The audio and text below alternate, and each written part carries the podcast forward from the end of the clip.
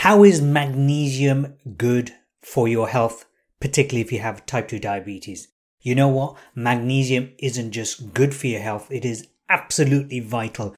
Over 600 chemical reactions that take place inside of your body involves magnesium. In fact, without magnesium, you'll die. You're listening and watching the Harun Rabbani podcast, and in this episode, we are going to explore why magnesium very specifically is important for people with type 2 diabetes and how that will help them to step towards reversing the diabetes. Within every single cell of your body, you have energy factories called mitochondria. So those mitochondria convert glucose, sugar, with oxygen into carbon dioxide and water and energy. This is very basic high school level biology. However, people often forget now, in that process of creating the energy, so the mitochondria, in that process, it requires magnesium. Without magnesium, that will not take place. You can imagine if you cannot create energy, then very soon you'll have no energy to even survive, let alone thrive. The second thing is in the production of insulin,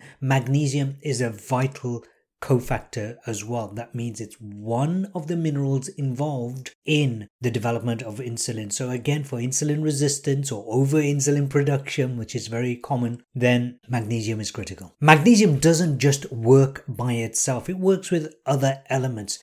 And when it comes to the strengthening of your bones, you want to deposit calcium. Without magnesium, the calcium cannot be deposited. And in fact, very often people with calcium excess and magnesium deficiency end up depositing the calcium in the joints, such as the knees or the hips, and hence the development of arthritis. Magnesium is important in your immune health, in your brain health, in the health of your muscles quite clearly. Very importantly, magnesium is critical in your heart health. Whilst in other normal cells, there may be a handful or more of mitochondria, when it comes to heart muscle cells, approximately 5,000 mitochondria per cell. So, without the magnesium, of course, you cannot operate your heart. Magnesium is also involved in the transportation of calcium and potassium ions across cell membranes. This is very important for the optimal performance of your nervous system. For example, people with magnesium deficiency will experience leg cramps. Here's the big challenge 50 to 60% of the magnesium is present in your bones, the rest of them in soft tissues, and only 1% in your blood serum.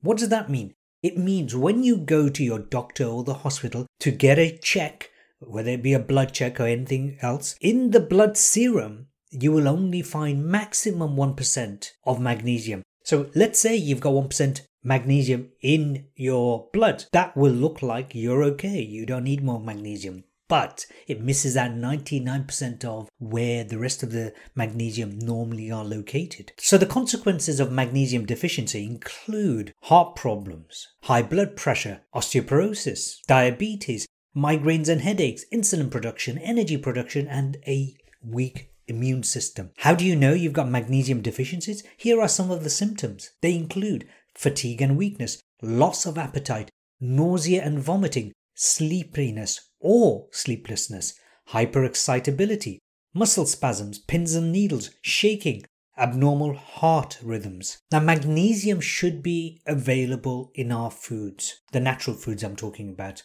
And so, one of the common causes, of course, is magnesium deficiency in your food. So, it may be that you're not eating magnesium rich foods. That's one thing. But the other thing is, of course, you might be eating foods which are normally rich in magnesium, but they're depleted. Why? Because of the mass farming methods which have depleted the soil. So, this is a very common problem that you must be aware of. If you've got type 2 diabetes, of course, you're going to have deficiencies. If you've got diseases such as Crohn's disease, there's a direct causal issue of magnesium deficiency. If you've got kidney problems or you're using diuretics in the long term, if you're experiencing long term vomiting or diarrhea, you're going to be deficient in magnesium. Certain medications also cause magnesium deficiency, and alcohol problems as well. So, here are some of the common questions my clients ask me about magnesium. First of all, will magnesium help me sleep? Yes. Magnesium is directly involved in your circadian rhythm. Circadian rhythm is your clock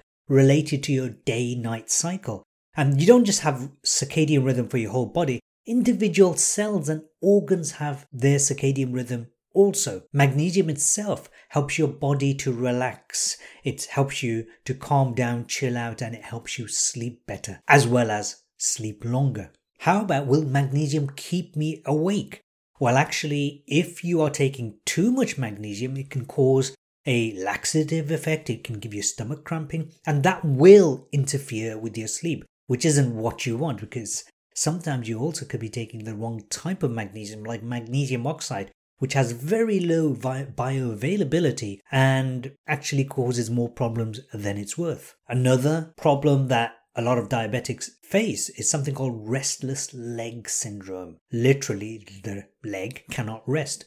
And so, will magnesium help me with my restless leg syndrome? Yes, it will. People with restless leg syndrome often have a deficiency in magnesium, so helping you to take that will help with your nerves help with your immune system and help your body to relax more. Some people are confused. They ask if magnesium will help them lose weight. The truth is, no. Magnesium is important to sustain a healthy body, but in order to lose weight, there's a lot more than meets the eye. Besides calorie deficit, meaning eating less than the energy you consume, reducing your insulin resistance, and so on. On its own, magnesium will not help you reduce weight. Will magnesium help you to reduce your blood pressure? Magnesium has the effect of influencing the release of nitric oxide. Nitric oxide stimulates the relaxation of your blood vessels. And so, if your blood vessels are relaxed, that means there's less blood pressure. Will magnesium help reduce my anxiety. A research in 2017 across 18 studies showed that magnesium actually helps people to relax and reduce significantly their levels of anxiety. So, which foods are rich in magnesium? They start off with pumpkin seeds, chia seeds, almonds, which are dry roasted, boiled spinach, dry roasted cashews, black beans, brown rice, bananas, halibut, salmon, and mackerel, avocado, chicken breast, ground beef, which is 90% lean, chopped and cooked broccoli, dark chocolate, lentils, buckwheat or quinoa, kale, collard greens, spinach, turnip greens, and mustard greens. So, despite all of those amazing foods, one of the things people have an issue with is they're still eating the fast foods and the highly processed foods. Know, the reality is this that if you buy some food and it has an ingredient list, it is a processed food. And processed foods have so many detrimental ingredients in it excess of sugar, excess of salts, and preservatives that they negate the nutritional value of the food. So, if you're serious about reversing type 2 diabetes, you've just got to stop the processed food completely. Eat more natural. And you might think, well, hold on, how am I going to make the time to cook all this food? Well, cook them in batches or prepare them in batches. So the next best thing is, of course, if you're still not getting enough magnesium, is to take magnesium supplements. There are four supplements I want to bring to your attention which have been shown to be very useful. I've already mentioned that magnesium oxide has got so little bioavailability, meaning your body's ability to use it, that it's not even worth considering. So make sure you don't get that. However, there are four other supplements that you may wish to consider. These include magnesium L-threonate, oh magnesium malate, magnesium citrate, and magnesium glycinate. They all have their different benefits. Make sure you do your individual research before you purchase them. And by the way, always check with your doctor. Before you do anything, check with your doctor if you're allowed to take magnesium. Often they'll say yes, but I'd rather you check because certain magnesium supplements may react with medication if you're taking it. So no matter what, always check with your doctor. Finally, I want to talk about the best form of magnesium that I use. First of all is Epsom salt. Epsom salt is magnesium sulfate. So you can buy that from most health food stores or pharmacy or chemist. A couple of cups of those in a bath is absolutely amazing. Here's what it does. So you have a nice warm or hot bath, Epsom salts in, soak in the bath for about 20 minutes, no more than 30 minutes. It has the effect of chelation, meaning it helps remove toxicity from your body. That's the one thing I do from time to time. And the other one, which you can still use in your bath as well, is magnesium chloride, also called magnesium flakes.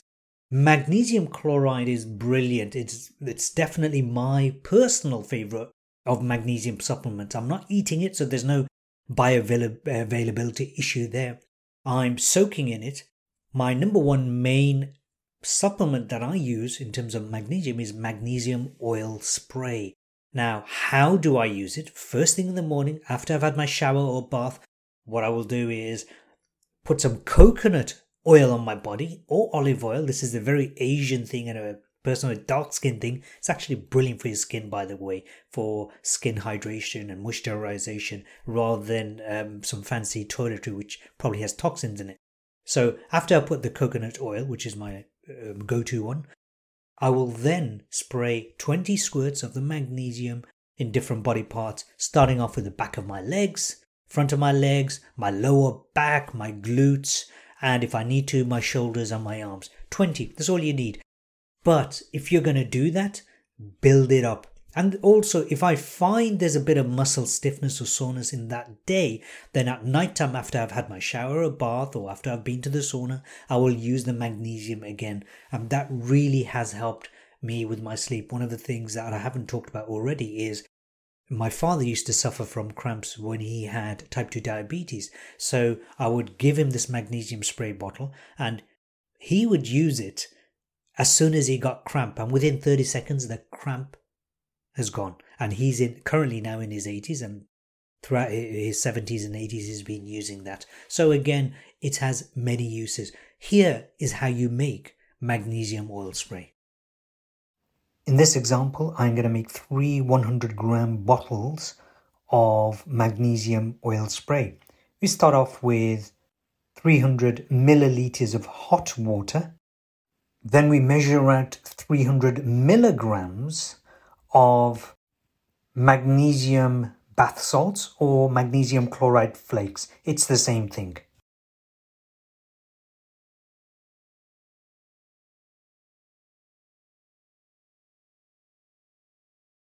Once you're ready, pour in the magnesium flakes into your container and start stirring until it has totally dissolved.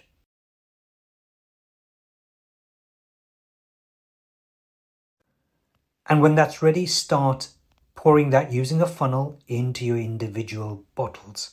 Of course, when you take 300 milliliters of water and 300 grams of flakes, you're going to end up with more than three bottles. In fact, I ended up with four and a half bottles of magnesium oil spray.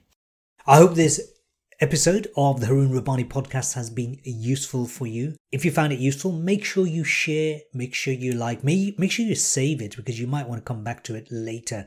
The other thing is you may want to watch it again because we covered a lot of issues relating to magnesium, which may be relevant for you today. If not today, then tomorrow. If not, then maybe a few years from now. So make sure you save it. And the other thing is, of course, make sure you share it because there are people out there who are suffering and they don't need to suffer. And actually, they can ch- change their life quite dramatically with very little cost. Thanks for watching. Bye for now.